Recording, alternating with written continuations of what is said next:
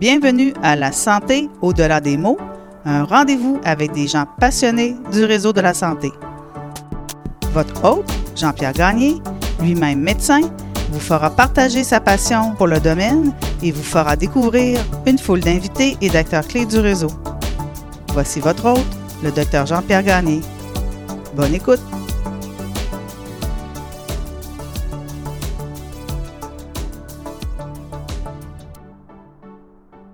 Cette semaine, je reçois M. Philippe Bernier-Arcand, essayiste, chroniqueur et professeur. La santé de nos dirigeants et surtout la divulgation ou non de leur maladie est l'objet de nombreux débats et fait régulièrement la une.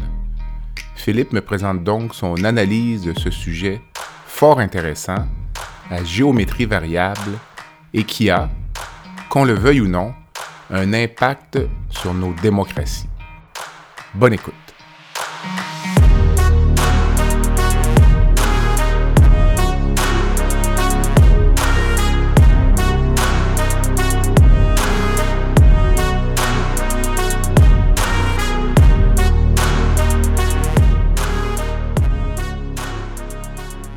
Philippe, bonjour. Bonjour. Merci de te prêter à l'exercice du balado La santé au-delà des mots, un sujet un peu différent aujourd'hui. On va parler de politique, de politiciens et de la santé des politiciens. Et peut-être même aussi de la façon dont ils communiquent et comment les institutions sont adaptées en fonction de ça. Alors, tu es un chroniqueur, un essayiste, tu es professeur également. Tu as publié 4 livres, donc La dérive populiste, Le Parti québécois, Faux rebelle, et Je vote, moi non plus. Quel est ton préféré? Ah, c'est une question qui est difficile. C'est comme demander lequel est parmi de ses enfants. Et oui, c'est ça, c'est notre préféré. Je dirais que c'est un exercice auquel je me prête pas. J'ai déjà entendu certains auteurs dire mon préféré, c'est le prochain. Ah, c'est bien, c'est bien. Alors, compte tenu qu'on parle de politique, c'est une réponse qui est politiquement correcte. Alors, on voulait parler aujourd'hui, en fait, beaucoup de l'état de santé des politiciens, puis de ce que le public s'attend à connaître ou a le droit de connaître ou autre. Puis je commencerai par une question vraiment ouverte. Doit-on communiquer ou rendre public l'état de santé d'un politicien? Si je reprends ta question au bon, est-ce que c'est d'intérêt public? Tout à fait. La santé des politiciens, particulièrement ceux qui sont en position de pouvoir. Est-ce que ça relève de la vie privée, voire même de la vie intime? C'est une question qui est sans doute trop complexe pour répondre par oui ou par non. Il faudrait mettre des éléments de contextualisation. Donc, quelle est la position au pouvoir? Et parmi les éléments de contextualisation qu'on peut mettre, on remarque que si on regarde avec un angle historique, on remarque qu'il y a eu une évolution. Il y a eu des évolutions dans le monde des communications, il y a eu des évolutions dans le monde de la médecine, qui fait que la réponse qu'on pourrait avoir aujourd'hui n'aurait pas été la même qu'il y a quelques décennies. Les gens sont plus exigeants aujourd'hui ou c'est simplement, ça varie d'un pays à l'autre? Il y a des différences culturelles. Oui, si on part juste à partir des différences culturelles, il y a des pays, si on prend l'exemple des États-Unis, où cette question-là de la santé n'est pas du tout un tabou.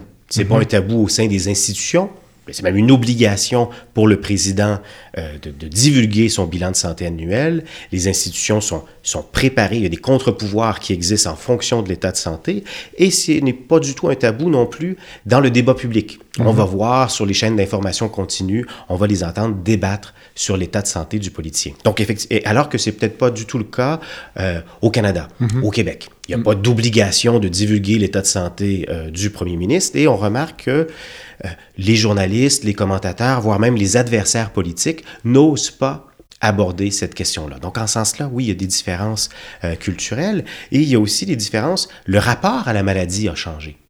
C'est-à-dire qu'il y a des maladies qu'on ne parlait pas auparavant parce qu'elles étaient soit incurables ou en tout cas, il y avait un rétablissement qui était pas possible, alors qu'aujourd'hui, on le sait, dû à l'évolution de la médecine, qu'une maladie n'est pas certaines maladies, en tout cas, ne sont pas si fatales qu'elles l'étaient autrefois. et qu'elles ne sont plus incompatibles avec le pouvoir.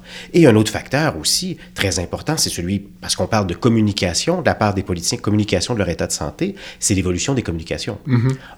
Pour le dire simplement, c'était beaucoup plus facile de cacher une maladie avant la télévision qu'après la télévision, et sans compter aujourd'hui que la révolution numérique, les téléphones, l'obsession du selfie, les réseaux sociaux, etc., c'est une obligation à la transparence, en fait, qui existe, qui n'était pas le cas auparavant. Il y avait peut-être un peu plus de discrétion de la part des journalistes à l'époque, aussi aux États-Unis, notamment si on pense au président Roosevelt qui était paralysé là, des membres inférieurs, qui a fait sa carrière politique. Une bonne proportion d'Américains ignoraient qu'il était handicapé. Ils l'ignoraient parce qu'effectivement, il y avait un respect qui existait de la part des journalistes, parce qu'on était avant la télévision, mais il y avait la photographie quand même. Et effectivement, on ne le photographiait pas en fauteuil roulant. Mm-hmm. Mais dès qu'arrive Kennedy, là, l'image de la télévision arrive, donc lui-même va utiliser des stratagèmes, comme par exemple les lampes autobronzantes, etc. Mais c'est vrai que... culturellement, on peut dire qu'il y a eu une évolution en ce sens qu'il y avait un respect de la vie privée de la part des journalistes, de la part même aussi des adversaires politiques. Si on prend simplement l'exemple français, François Mitterrand, les journalistes, le tout Paris savait sa vie, savait sa maladie, il était atteint d'un cancer, mais les journalistes, même en sachant... cancer de la prostate, je pense. C'était ça, oui. Mais bon, il y avait malgré le fait qu'il devait communiquer sur sa santé, il ne le faisait pas, mais c'était connu, c'était vu, mais les journalistes respectaient cet élément-là. Mm-hmm. Est-ce que ce serait le cas aujourd'hui? Difficile de le dire, mais une chose est sûre, on a remarqué qu'un autre aspect de la vie de Mitterrand, c'est qu'on respectait sa vie privée. Il avait, par exemple... une épouse officielle avec une famille officielle, mais il avait aussi une maîtresse, évidemment pas officielle, avec une fille. Mm-hmm. C'était connu du tout Paris, mais les journalistes respectaient, ne le disaient pas. Mm. Un de ses successeurs, François Mitterrand, était dans une situation où il avait aussi une épouse officielle et une maîtresse, mais là, les paparazzis n'ont pas respecté sa vie privée. Donc, c'est une simple parallèle. Je ne sais pas si on peut... imaginer que la même chose se reflèterait dans le domaine de la santé, mais en tout cas, on a vu une évolution où le respect de la vie privée de la part des journalistes et peut-être s'est effrité un peu au cours des années. Bon, on dirait que c'est variable parce que même il y a un respect post-mortem, par exemple, pour John F. Kennedy. John F. Kennedy, c'était pas une maîtresse, c'était une à deux rencontres sexuelles par jour, là, selon certains... Je ne suis pas au courant de tous les détails de sa vie. Mais... ça, c'était les services secrets traficotaient tout ça. Puis son image, 60 ans plus tard, est encore relativement intacte. Donc, ce qui m'amène à te demander, est-ce qu'il y a une différence ou perçois-tu une différence entre le traitement réservé aux hommes et aux femmes?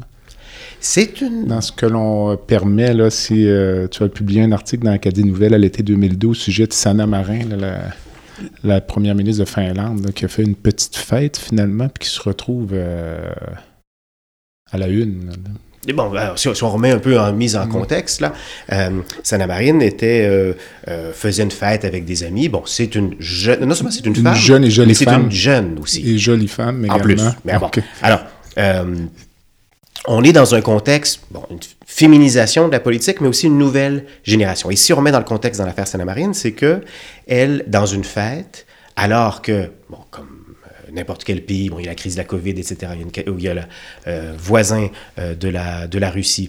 Donc, il y a une pression politique très forte et elle a fait la fête.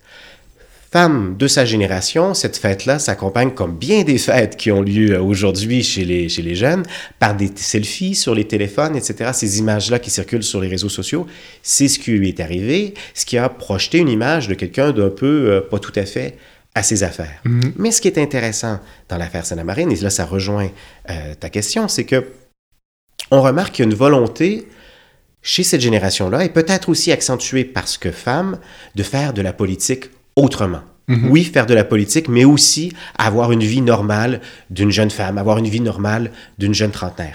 Et fort à parier que, effectivement, l'arrivée d'une nouvelle génération, la féminisation du métier politique aussi, cette volonté de faire une politique autrement va changer la façon de faire de la politique, les institutions vont s'adapter, et fort à parier que cette nouvelle façon de faire va aussi avoir des impacts sur le lien entre la santé, la maladie et la politique. Mm-hmm. Tu parlais tout à l'heure de l'obligation des politiciens américains de révéler leur état de santé, mais c'est une obligation qu'eux s'imposent. Ce n'est pas une loi. C'est une loi ou... Aux États-Unis, c'est légal. Okay. Il y a une obligation légale. Alors, c'est ce qu'on appelle une transparence. Mais ça n'empêche pas que il peut y avoir des failles dans cette obligation-là. Alors, l'exemple qu'on a, c'est Ronald Reagan, qui publiait ses bulletins de santé, mais on a su, après qu'il a quitté le pouvoir, qu'il était atteint d'Alzheimer. Et ce qui a fait dire à certains, oui, mais est-ce qu'il n'y avait pas déjà des signes avant-coureurs qu'on nous a pas partagés? En cours de mandat. Ouais, c'est ça, en cours de mandat, qu'on nous a pas partagés. Ça, c'est le cas des États-Unis. La France, c'est pas une obligation légale, mais c'est une tradition qui s'est imposée. Depuis, le dernier président qui est mort en fonction, c'était Pompidou, 1974. Et depuis ce temps-là, sans qu'on le mette dans la loi, il y a les politiciens se sont donnés, se sont promis de publier leur bilan de santé. Mais encore une fois, c'est pas sans faille. Mitterrand était malade, était cancéreux durant son mandat. Et pourtant, ça n'a jamais été publié dans son bilan médical. Mais j'aurais bien aimé voir un type comme Donald Trump être confronté à ça. Quand il a fait la COVID, il a donné de l'information parce que c'était probablement politiquement utile pour lui. Mais s'il était atteint ou avait été atteint d'une maladie plus grave, j'aurais été curieux de voir, parce que il refuse de dévoiler ses rapports d'impôts. Ces rapports financiers sont aussi aux États-Unis une obligation. Non, il pourrait faire la même chose avec son état de santé, probablement. Effectivement. Malgré le fait que ce soit une obligation, on l'a vu, il peut avoir des failles. Ce n'est pas infaillible. Mais on voit quand même là une différence culturelle. Mm-hmm. Au moment où on se parle, donc on est durant les vacances de Noël, Joe Biden est en train de discuter pour savoir auprès de ses proches s'il va se représenter en 2024. Mm-hmm. Donc, il va se baser sans doute aussi, parce qu'il a 80 ans, donc il a fait quelques chutes, bon, certaines difficultés d'élocution. Il va sûrement consulter son bilan de santé annuel, mais ce qui est intéressant, c'est que son bilan de santé est public. L'ensemble de la population américaine y a accès et on se gêne pas pour en débattre. Donc là, il y a vraiment un trait culturel différent qu'on remarque dû à cette obligation-là. C'est aussi il n'y a pas de tabou d'en discuter et c'est sans doute lié au fait que ce soit une obligation. Joe Biden, je vais peut-être poser la question d'ailleurs et je l'inclurai peut-être dans les notes de balado, mais je serais curieux d'avoir l'opinion d'un neurologue parce que moi, quand je regarde marcher Joe Biden, pour moi, je vois des signe d'une maladie neurologique ou je dirais, mais je ne suis pas neurologue, là, je suis chirurgien, mais je vois comme l'ébauche d'une maladie de Parkinson, moi, je trouve, dans la démarche. Là. Puis, mais je ne suis pas spécialiste. Et avec le Parkinson vient une démence dans l'évolution de la maladie. Donc, ça pose quand même une question intéressante si c'était le cas. Puis encore là, on va dévoiler l'état de santé des maladies qu'on recherche. Donc, le médecin du président qui sait pertinemment que il y a une ébauche de maladie de Parkinson, il ne fera peut-être pas les tests pour le thé. Il ne poussera peut-être pas l'exercice. Là, pour, l'exercice aussi de couvrir l'ensemble n'est pas nécessairement possible. Mais c'est intéressant parce que tu as un œil qui est différent du mien dû à ta profession et tu as vu ces signes-là. Ce qui est intéressant, c'est que peut-être d'autres ont fait l'exercice sur les chaînes d'information continue, on pourrait voir ça, mais dans d'autres cultures, par exemple ici, ce serait difficile d'imaginer un commentateur qui dit d'inviter, par exemple, à une chaîne d'information, on a un médecin qui a observé la façon dont le premier ministre marchait, il décèle quelques machins, etc. Oui. Culturellement, ce serait un choc. En tout cas, on n'a pas l'habitude de... Alors qu'aux États-Unis, et je ne dis pas que c'est bien, que c'est pas bien, moi je trouve bien souvent c'est inélégant. En ce sens, sur les chaînes d'information continue, le débat n'est pas toujours très scientifique, il est souvent plus politique. En ce sens que quand la chaîne a une préférence... Par exemple, pour ne pas la nommer Fox News, une préférence républicaine, ils vont se faire très critiques. Tout à fait. Sous un prétexte de scientifique, c'est souvent très politique. Je ne trouve pas que la démocratie est nécessairement gagnante. Mais une chose est sûre, ça existe, c'est pas tabou, on en débat, alors qu'ailleurs, notamment ici, ça n'existe pas. Je reviens à John F. Kennedy, tu parlais de lampe auto-bronzante, mais John F. Kennedy était atteint aussi de la maladie d'Addison, qui est une insuffisance des glandes surrénaliennes, donc les glandes qui produisent notamment la cortisone. Donc, sans glandes surrénaliennes, on ne peut pas vivre. Puis, à ma connaissance, dans les années 60 ou dans les années 50, on amorçait le traitement de cette maladie-là pour permettre aux gens de vivre.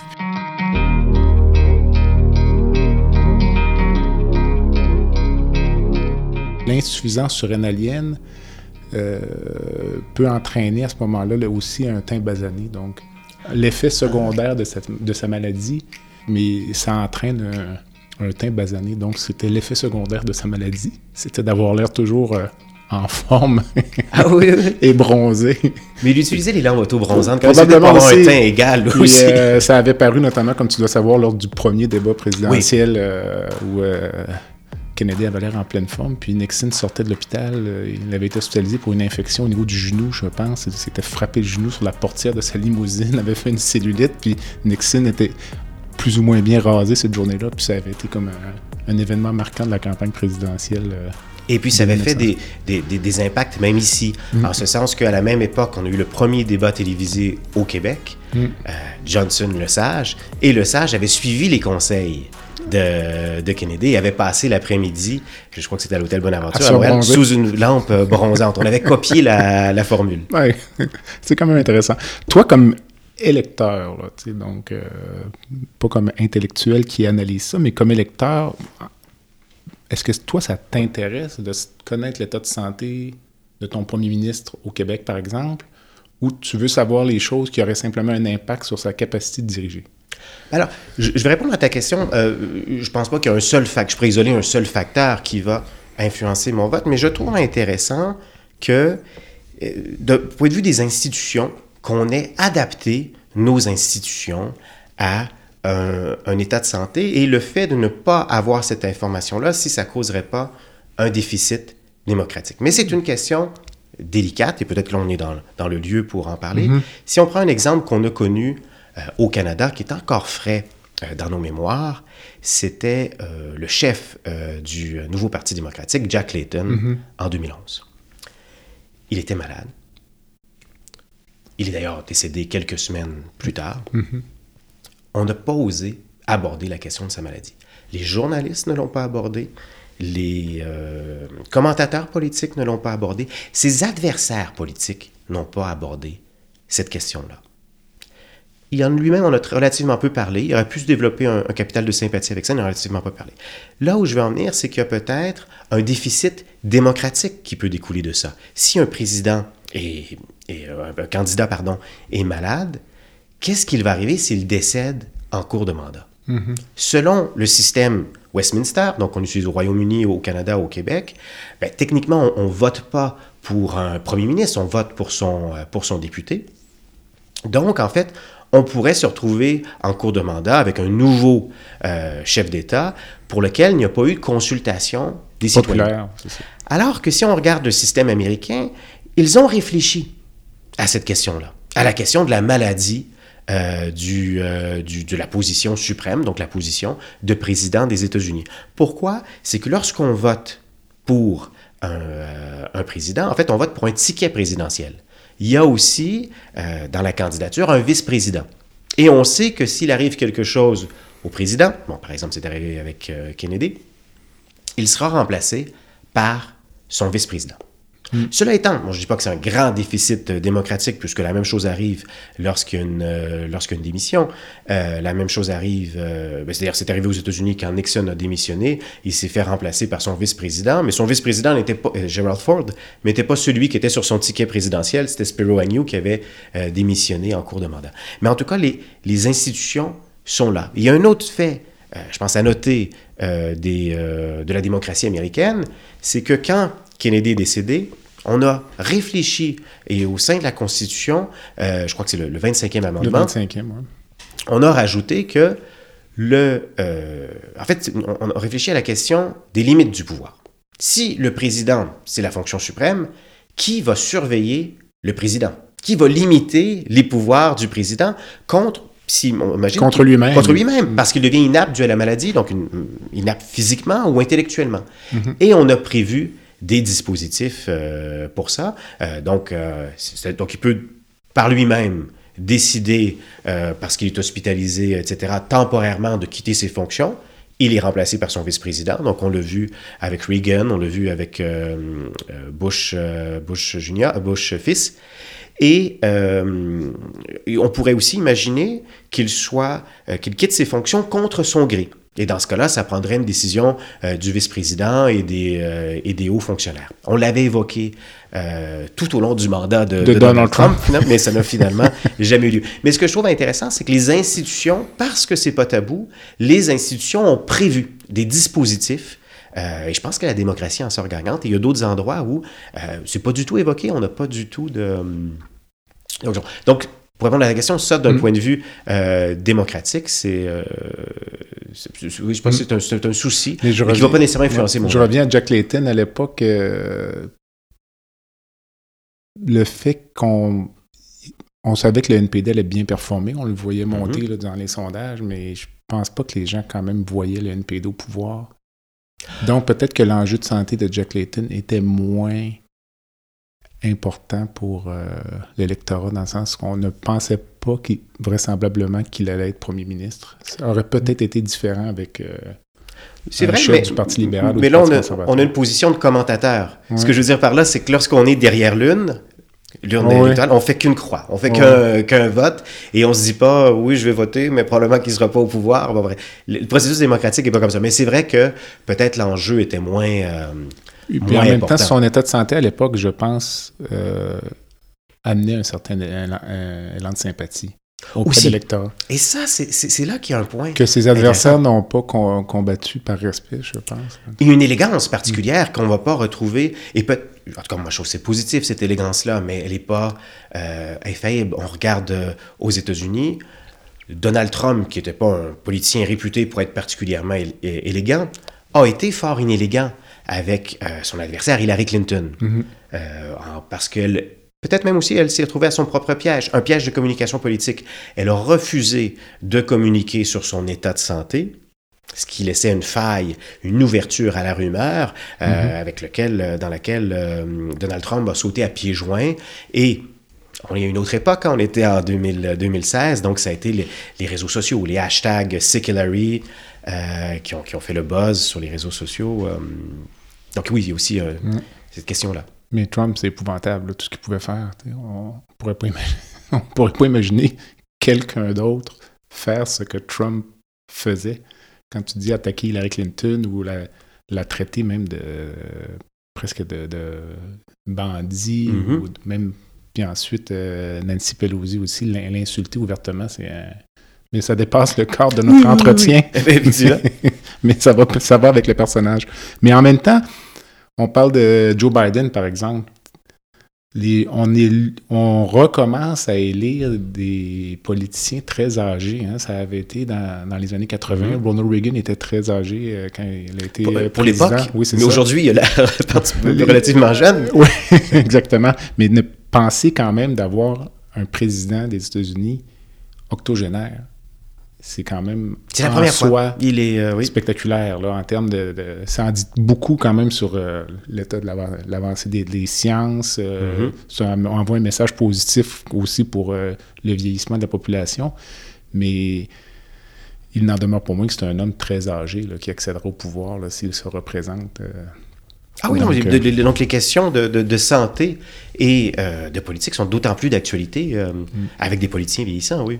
Allez, on parle donc de l'état de santé des politiciens, mais en même temps, les politiciens aiment bien utiliser l'image de la santé ou projeter l'image d'une personne en santé à des fins politiques. Donc, on pense à Pauline Marois qui prenait sa marche, Bernard Landry à certaines époques aussi en campagne électorale qui prenait sa marche avec les journalistes.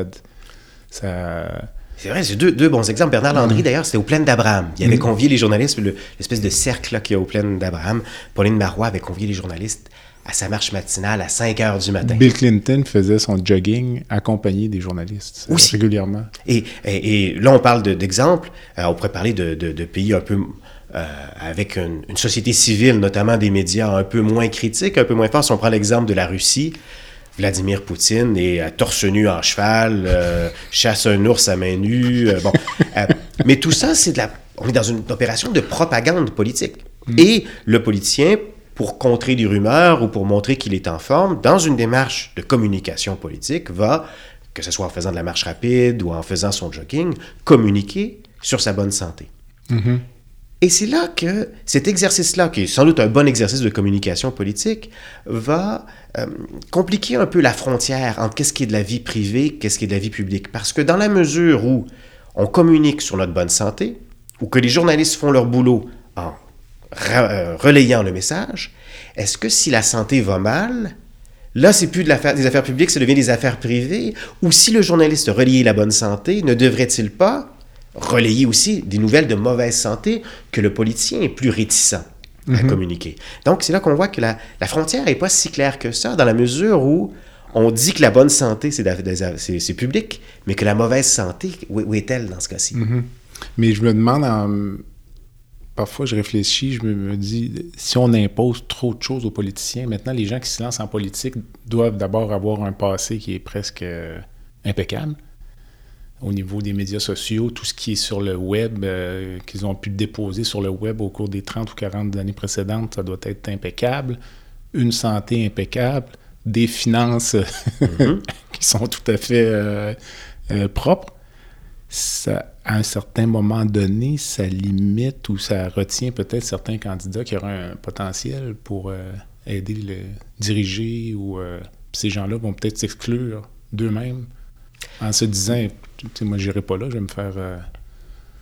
Je ne paierai pas ce prix-là. » Sans doute, les demandes sont excessives, mais je suis pas pessimiste en disant « c'est curieux » parce qu'on parlait tout à l'heure de l'exemple de Sanna Marin, de l'exemple des femmes qui arrivent sur la scène politique, de l'exemple d'une nouvelle génération qui arrive sur la scène politique, et peut-être qu'on est en train d'un peu d'humaniser la fonction politique, la rendre plus compatible avec une vie normale. Donc, peut-être que deux mouvements en parallèle qui semblent un peu contradictoires. Un mouvement où on a l'impression que les exigences sont impensables, mais il y a aussi quand même un mouvement qui fait en sorte qu'on tente d'humaniser le métier, qu'on tente de le rendre possible avec une certaine normalité.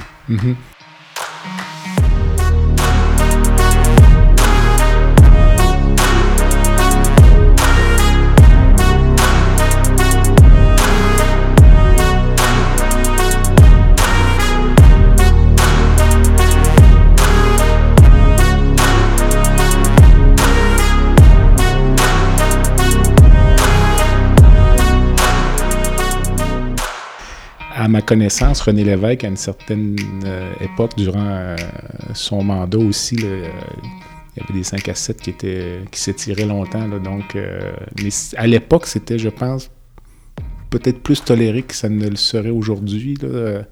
Peut-être les habitudes de vie, je dirais, de nos dirigeants. Ou... On évoque le cas de René Lévesque. René Lévesque, on est dans un... Si on parle de la fin de son mandat, c'était quelqu'un qui a peu communiqué sur son état de santé. Les rumeurs circulent à Québec, justement parce qu'il communique peu, et on en a su plus tard par ses biographes. Mais ce qu'on voyait à l'époque, la fin de son mandat, c'était quelqu'un qui buvait, on nous dit, là, bon, je répète ce que ses biographes disent, là, qui buvait beaucoup. Qui était déprimé, je pense. Des dépressifs, qui a eu des épisodes de violence, où ses gardes du corps devaient le contrôler, et qui a été hospitalisé contre son gré. Et qui n'aimait pas les médecins aussi. Mais où est-ce qu'on... Je l'ai entendu de sa bouche en entrevue. Qu'est-ce que c'est? Là, je te laisse parler en tant que spécialiste. Moi, ça me semble des enjeux relatifs à la santé mentale. Pourtant, on est au milieu des années 80. C'est beaucoup plus tabou, la santé mentale, au milieu des années 80, que ça peut l'être aujourd'hui. Mais à l'époque, on n'en parlait pas, mais ça me semble être relatif à ça. Donc, il y a peut-être aussi une évolution de la société qui va faire en sorte que ces enjeux-là seront moins tabous. Mais il est vrai que, tu parles de la relation avec l'alcool et la politique, elle est très, très grande.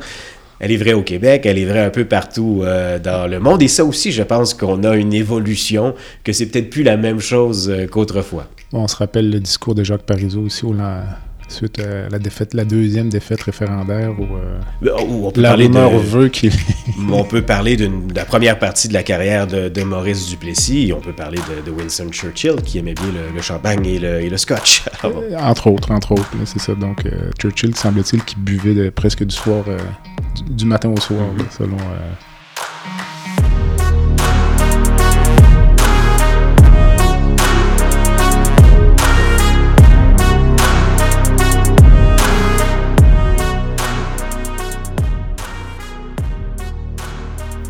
J'aimerais qu'on revienne un peu sur Roosevelt, là, donc président américain qui a fait l'équivalent de 4 mandats, à ma connaissance. C'est suite à sa présidence, d'ailleurs, qu'on a modifié la Constitution pour ramener, à ma connaissance, mais tu me corrigeras, à 2 mandats... C'est suite à... Oui, on a fait le 22e amendement pour empêcher qu'un président puisse se présenter plus de 2 mandats. Plus de 2 mandats. Là, c'est le temps de la guerre, puis tout ça. Donc, peut-être ça explique à l'époque, lui, sa décision là, de poursuivre. Mais Roosevelt était très malade. Il était malade. Ça faisait vraiment partie des... Ben, il y a un essai qui est un peu célèbre là, sur le sujet. Ces malades qui nous gouvernent, de Pierre Akos et Pierre Renchnik. Et dans cet essai-là, ces malades qui nous gouvernent, ils ont posé la question, en regardant des politiciens qui étaient vraiment pratiquement mourants. Bon, l'exemple français, le dernier qui est mort, c'était Georges Pompidou. Est-ce que ces décisions auraient été différentes s'ils n'avaient pas été malades? Et tu parles de Roosevelt. Dans le cas de Roosevelt, la question se pose, il était mourant en fin de mandat, et les décisions qu'il avait à prendre historiquement, là, c'est la Deuxième Guerre mondiale, avait un impact immense sur les États-Unis, mais aussi sur le monde. Et Roosevelt était malade, c'était la Deuxième Guerre mondiale, il doit prendre des décisions importantes, il doit participer à des sommets dont les décisions vont au-delà des États-Unis, ça concerne le monde. Alors, il va aller à Québec, par exemple, à 2 reprises, en 1943 et en 1944, mais à Québec, il y va en train. Donc, ça va. Mais il y a un autre sommet important qui va avoir lieu en 1945, et là, on est à Yalta. Donc, Yalta, c'est un peu l'actualité en ce moment, c'est en Crimée, donc un peu en Ukraine, mais sous le joug de la Russie. Et pour aller à Yalta, c'est pas mal plus compliqué qu'aller à Québec à partir de Washington. Il va y aller en avion, en bateau, en voiture, il va faire 10 heures de voiture, et il est malade, il est très malade, on est en plein hiver. Et ses biographes vont dire qu'il était pas vraiment en état de participer aux négociations. Et la question va être soulevée, elle va être soulevée par Churchill dans ses mémoires. Est-ce qu'il était en état de négocier avec Staline au nom des démocraties, vu son état de santé? Et effectivement, après ça, c'est là qu'on va le limiter à 2 mandats. Mais c'est là que la question, qui est taboue, mais la question de la santé, est-ce que, de par leur responsabilité, les élus sont des citoyens comme les autres et ont droit au secret médical, étant donné que les décisions qu'ils prendront ne les concernent pas eux uniquement, ils concernent l'ensemble de la population. Alors, l'exemple peut être boiteux, j'en conviens, mais un pilote d'avion doit subir des tests médicaux. Et en fonction des résultats de ces tests, il pourra ou pas piloter un avion. Parce que personne ne veut être dans un avion où le pilote a, par exemple, des risques de maladies cardiaques. Est-ce que la même question pourrait se poser pour un élu? C'est une question délicate, parce qu'en démocratie, généralement, un élu, peu importe son état de santé, s'il a reçu l'approbation de la population, bien, il est élu durant tout son mandat. Mais bon, comme on disait tout à l'heure, il y a des démocraties, les États-Unis en tête, qui ont prévu des dispositifs dans ces situations-là, mais il y a d'autres démocraties où on n'a pas du tout prévu de dispositifs. Donc, Churchill, lui, quand il se retrouve avec Roosevelt et Staline, il a le sentiment que Roosevelt est là, mais n'est pas là complètement, là, puis c'est ce qu'il dit. Porte un peu le fardeau des négociations seul. Cela étant, Churchill pour se donner le mérite aussi de... Bah, c'est dans ses mémoires, mais Churchill ne peut pas vraiment donner la leçon puisqu'il va être au pouvoir jusqu'à ses derniers jours. Il va perdre son poste de premier ministre avant la fin de ses jours, mais il va être là très, très longtemps aussi. Donc, lui aussi s'est fortement accroché au pouvoir dans un état de santé plus ou moins sain. Mais il va faire cette critique-là et ce n'est pas le seul. On va se poser la question, est-ce que Roosevelt était en état de mener ces négociations-là, étant donné son état de santé. Lui pensait pouvoir le faire, mais bon, lui, Roosevelt est juge et partie dans son état de santé. Donc, est-ce que... et c'est sans doute à partir d'événements comme ça qu'on va réfléchir à cette question-là de la limitation du pouvoir du président américain. Churchill, incidemment, qui avait fait 2 ou 3 infarctus aussi au cours de sa carrière, donc à l'époque où il n'y avait pas de traitement. Et notamment durant la guerre, il va faire... Et il va le cacher à la population pour ne pas nuire au moral des troupes, au moral de la population. Donc volontairement, on va cacher cette information-là. Et Churchill qui est un dépressif aussi. Ah ben, c'est toi le médecin, mais je pense pas que ce soit un exemple de bonnes habitudes saines de vie. Il appelait ses épisodes de dépression le chien noir ou le black dog. Et je ne pense pas qu'à l'époque, il y avait beaucoup de traitements pour la dépression non plus. Puis lui avait des habitudes de vie qui mènent à la dépression, là, la consommation excessive d'alcool sur une base quotidienne. Puis ça me fait penser à... On a évoqué récemment... la visite de Churchill à Washington lors de la Deuxième Guerre mondiale, en raison de la visite du président Zelensky, visite éclair. Donc, mais à l'époque, Churchill avait passé quelques semaines à la Maison-Blanche, mais pour la petite histoire, donc lui, il avait amené avec lui ses habitudes de vie, donc il prenait un coup du matin au soir, puis la femme de Roosevelt était contre la consommation d'alcool, puis il paraît que elle avait hâte qu'il s'en aille. Moi, j'ai même entendu dire qu'il y a, sur Pennsylvania Avenue, les États-Unis ont depuis ce temps-là acheté un appartement de fonction pour les invités de la Maison-Blanche depuis que le couple Roosevelt avait trouvé Churchill extrêmement désagréable. Ouais, puis il y a pour la petite histoire aussi, semble-t-il qu'un même Roosevelt avait trouvé Churchill flambant nu dans un des appartements de la Maison-Blanche une journée. Comment vois-tu là, l'avenir de ces conditions-là, les conditions médicales des politiciens au Québec, par exemple? Là, Mais l'exemple du Québec est intéressant. Comme je l'ai dit, par rapport à d'autres sociétés, les États-Unis, c'est plutôt tabou.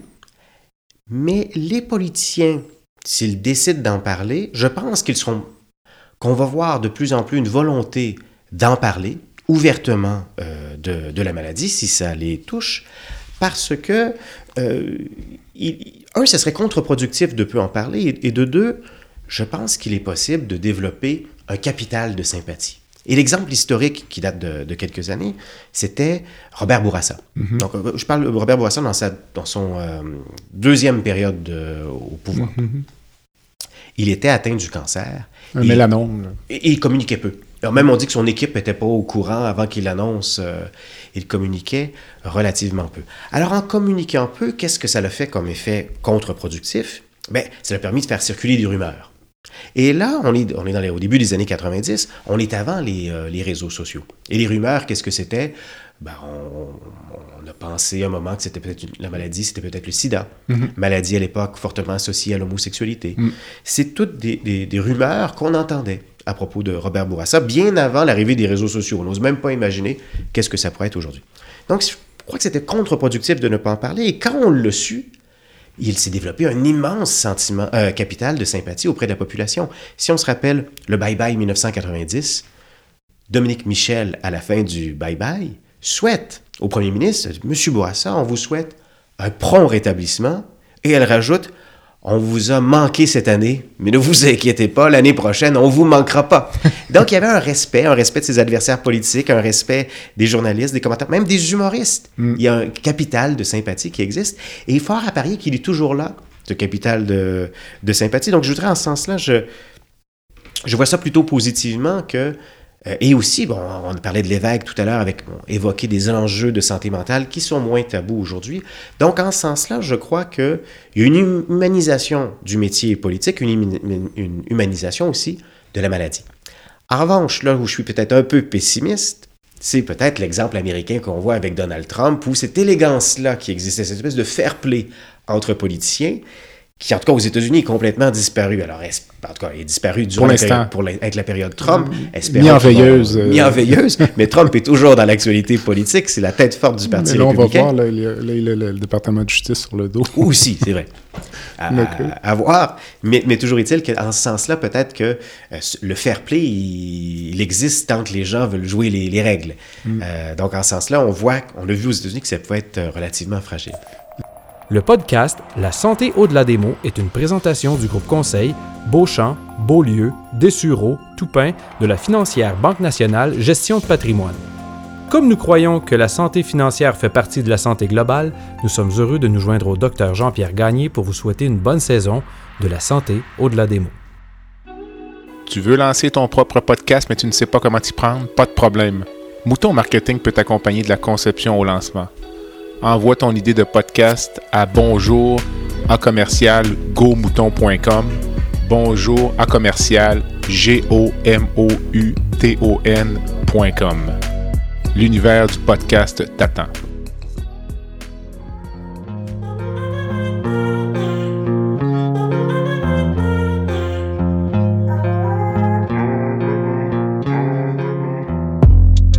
Visitez le site web du balado à www.baladosanté.ca au BALADOSANTE.ca. Visitez également notre page Facebook, envoyez-moi des commentaires, des suggestions d'invités et abonnez-vous au balado sur la plateforme de votre choix.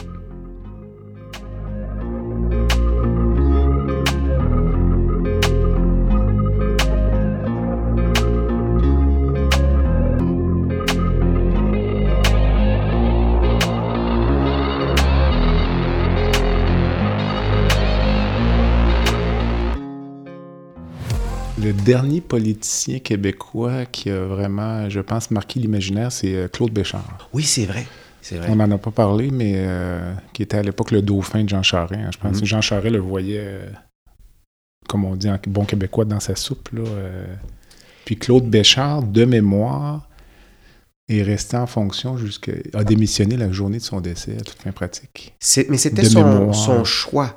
Il avait annoncé sa maladie, il avait annoncé son désir de continuer. Mm-hmm. Mais encore une fois, si on revient à la question initiale, doit-on communiquer sur l'état de santé? Il y a tous des éléments de contextualisation qu'il faut prendre en compte et aussi en fonction des responsabilités de la personne qui dirige. Donc, c'est vrai aux États-Unis pour la fonction du président, mais c'est pas vrai pour l'ensemble des élus. Donc, dans ce cas-ci, les responsabilités ne sont pas les mêmes, mais c'est vrai qu'il y avait un capital de sympathie qui en a découlé jusqu'à la toute fin. Puis en même temps, donc il y avait ce respect-là pour la personne qui était Claude Béchard. Là. C'était un individu qui était sympathique. Là. Il sortait bien, mais dans les faits, vraisemblablement, il ne dirigeait plus son ministère là, dans les dernières semaines ou dans les derniers jours. En même temps, je te dirais que le fait d'avoir des gens malades puis qu'un système qui fonctionne, je trouve ça rassurant comme citoyen de dire que la machine continue à tourner, même si la tête dirigeante est hors circuit pendant quelque temps. La Belgique fonctionnait sans gouvernement pendant un certain temps, puis ça semblait aller aussi bien. Mais il y a peut-être un point intéressant. C'est vrai que la maladie... ça touche un peu tout le monde, dans toutes les couches de la société. Il n'y a aucune couche de société qui est épargnée. Et...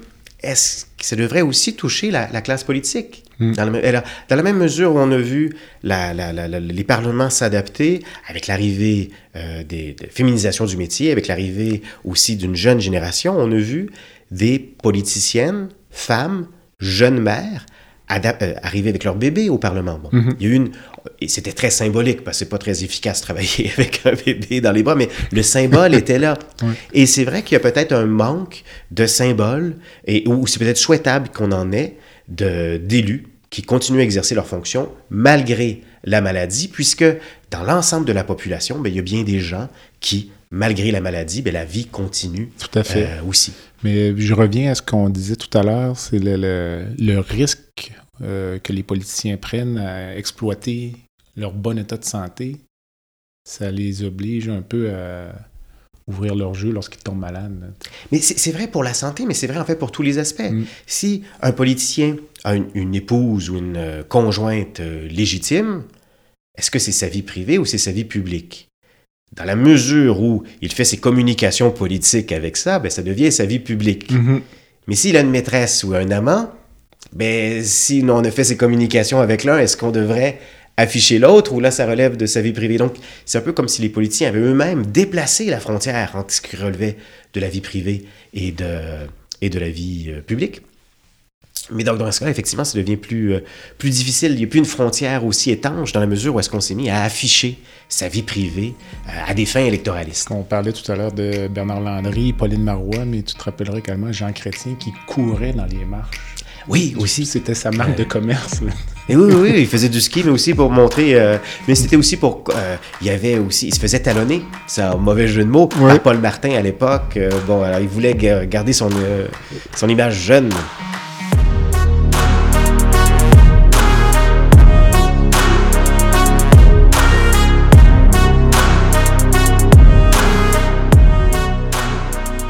On approche la fin. Dans mes balados, il y a toujours une petite section baguette magique, donc je ramène quand même à la santé une des questions. Donc, toi qui vis au Québec, mais qui travaille également en Ontario, là, si tu pouvais changer une chose dans le système de santé québécois aujourd'hui. Le système de santé québécois, je ne suis pas un spécialiste, mais parce que j'ai une baguette magique, je mettrais d'abord une chose au clair, je ne changerais pas tout. Hein, parce qu'on a un système québécois, tu parlais de l'Ontario, en fait, le système canadien universel et gratuit est remarquable, et ça, je ne le changerais pas. Parce que j'ai une baguette magique, je chercherais une solution que je n'ai pas, mais j'ai une baguette magique. Alors, ce qui me semble important, c'est peut-être de désengorger. Et peut-être qu'une des pistes de solution, mais je me laisserai guider par ma baguette, puisque je suis loin de prétendre que j'ai la solution, mais peut-être passerai par revoir la première ligne et peut-être élargir la première ligne à d'autres professionnels du soin. Mais je reviens là, parce que j'ai ma baguette magique, j'insiste, à condition que ça reste universel et gratuit. C'est bien. Puis toi qui travailles donc à Ottawa, là, as-tu des contacts avec le réseau de santé ontarien?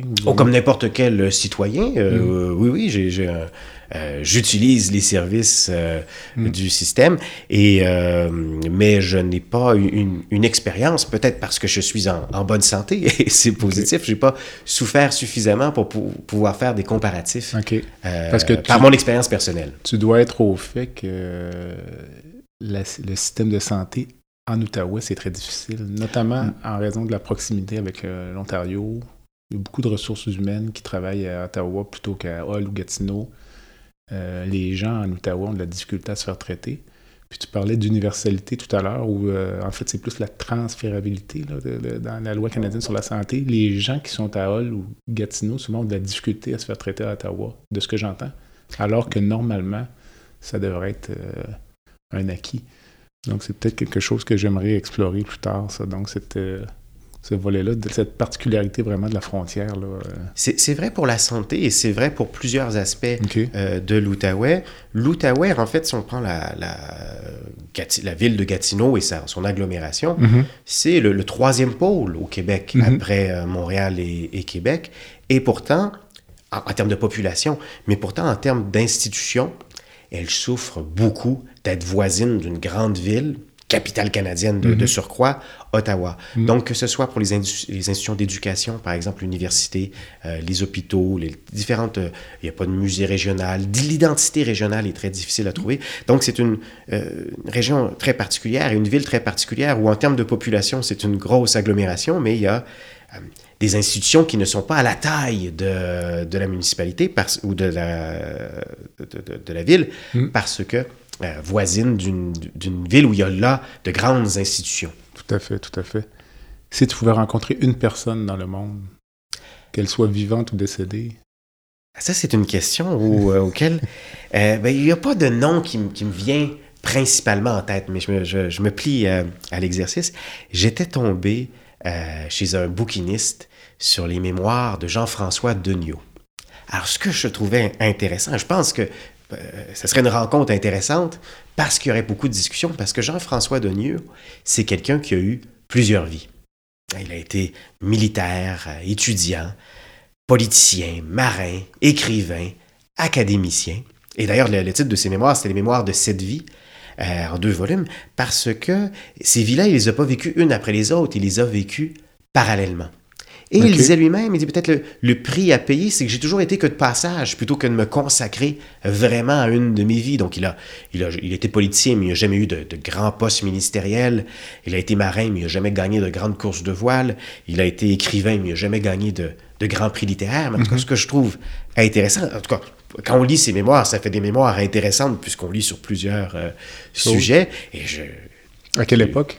Et il est décédé récemment, donc il a fait le 20e siècle, deuxième moitié du 20e siècle, Il a eu des fonctions politiques, des fonctions d'ambassadeur, ambassadeur en Espagne sous Franco, ambassadeur en Afrique aussi.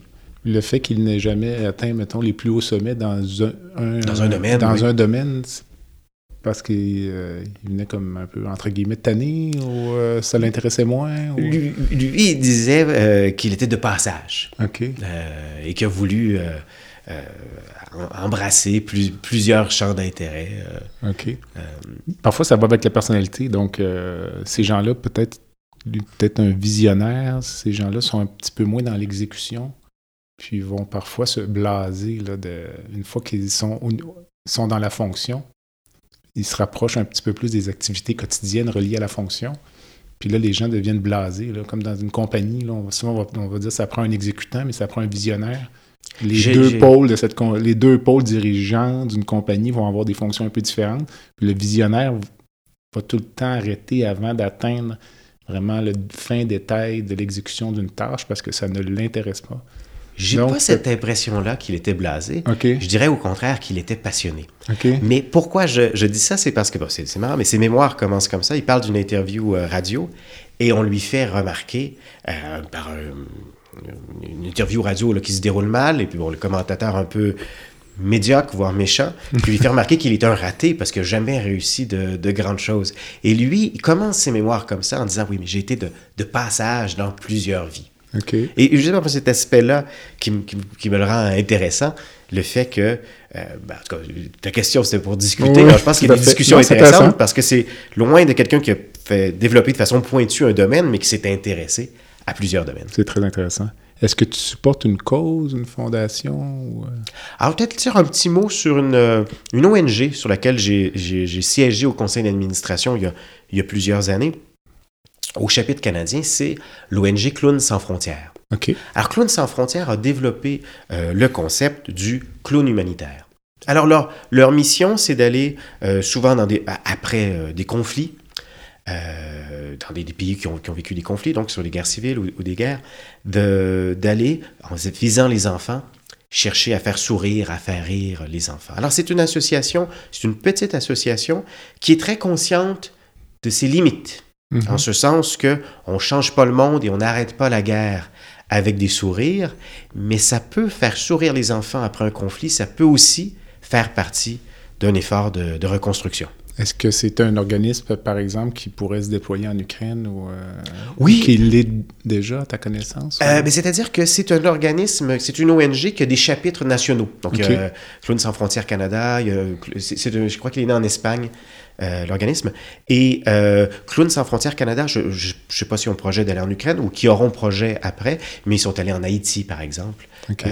Et ils vont se partager comme ça des sections du monde. Qu'est-ce qui t'avait attiré là sur le conseil d'administration? C'est des hasards de rencontre qui fait qu'on a demandé mes services, mais j'étais charmé par la mission et surtout la modestie de la mission. C'est on sait qu'on n'est pas... on est un des efforts, c'est-à-dire on peut faire partie de la roue. De la reconstruction. De la reconstruction de cette façon-là, à certains égards, voilà, en étant conscient des limites de l'action. Une dernière pensée avant de se quitter? Peut-être. Je profite du micro pour dire quelques mots. Tu en avais parlé en introduction. Peut-être quelques mots sur mon dernier livre qui est sorti cet automne, donc qui est encore disponible dans les rayons, dans toutes les bonnes librairies. Faux rebelles, les dérives du politiquement incorrect. Et je crois que c'est un livre qui est encore et fortement dans l'actualité, où je m'intéresse à la polarisation des débats politiques et aussi... Autant on doit s'inquiéter du politiquement correct, je pense, en quelques pages, montrer qu'il faut aussi s'intéresser à l'angle mort du politiquement correct, c'est-à-dire que est-ce qu'il ne faut pas être vigilant face aux récupérations des dénonciations du politiquement correct? Ça sera sur la liste de lecture. Philippe, merci. À bientôt. Bye bye.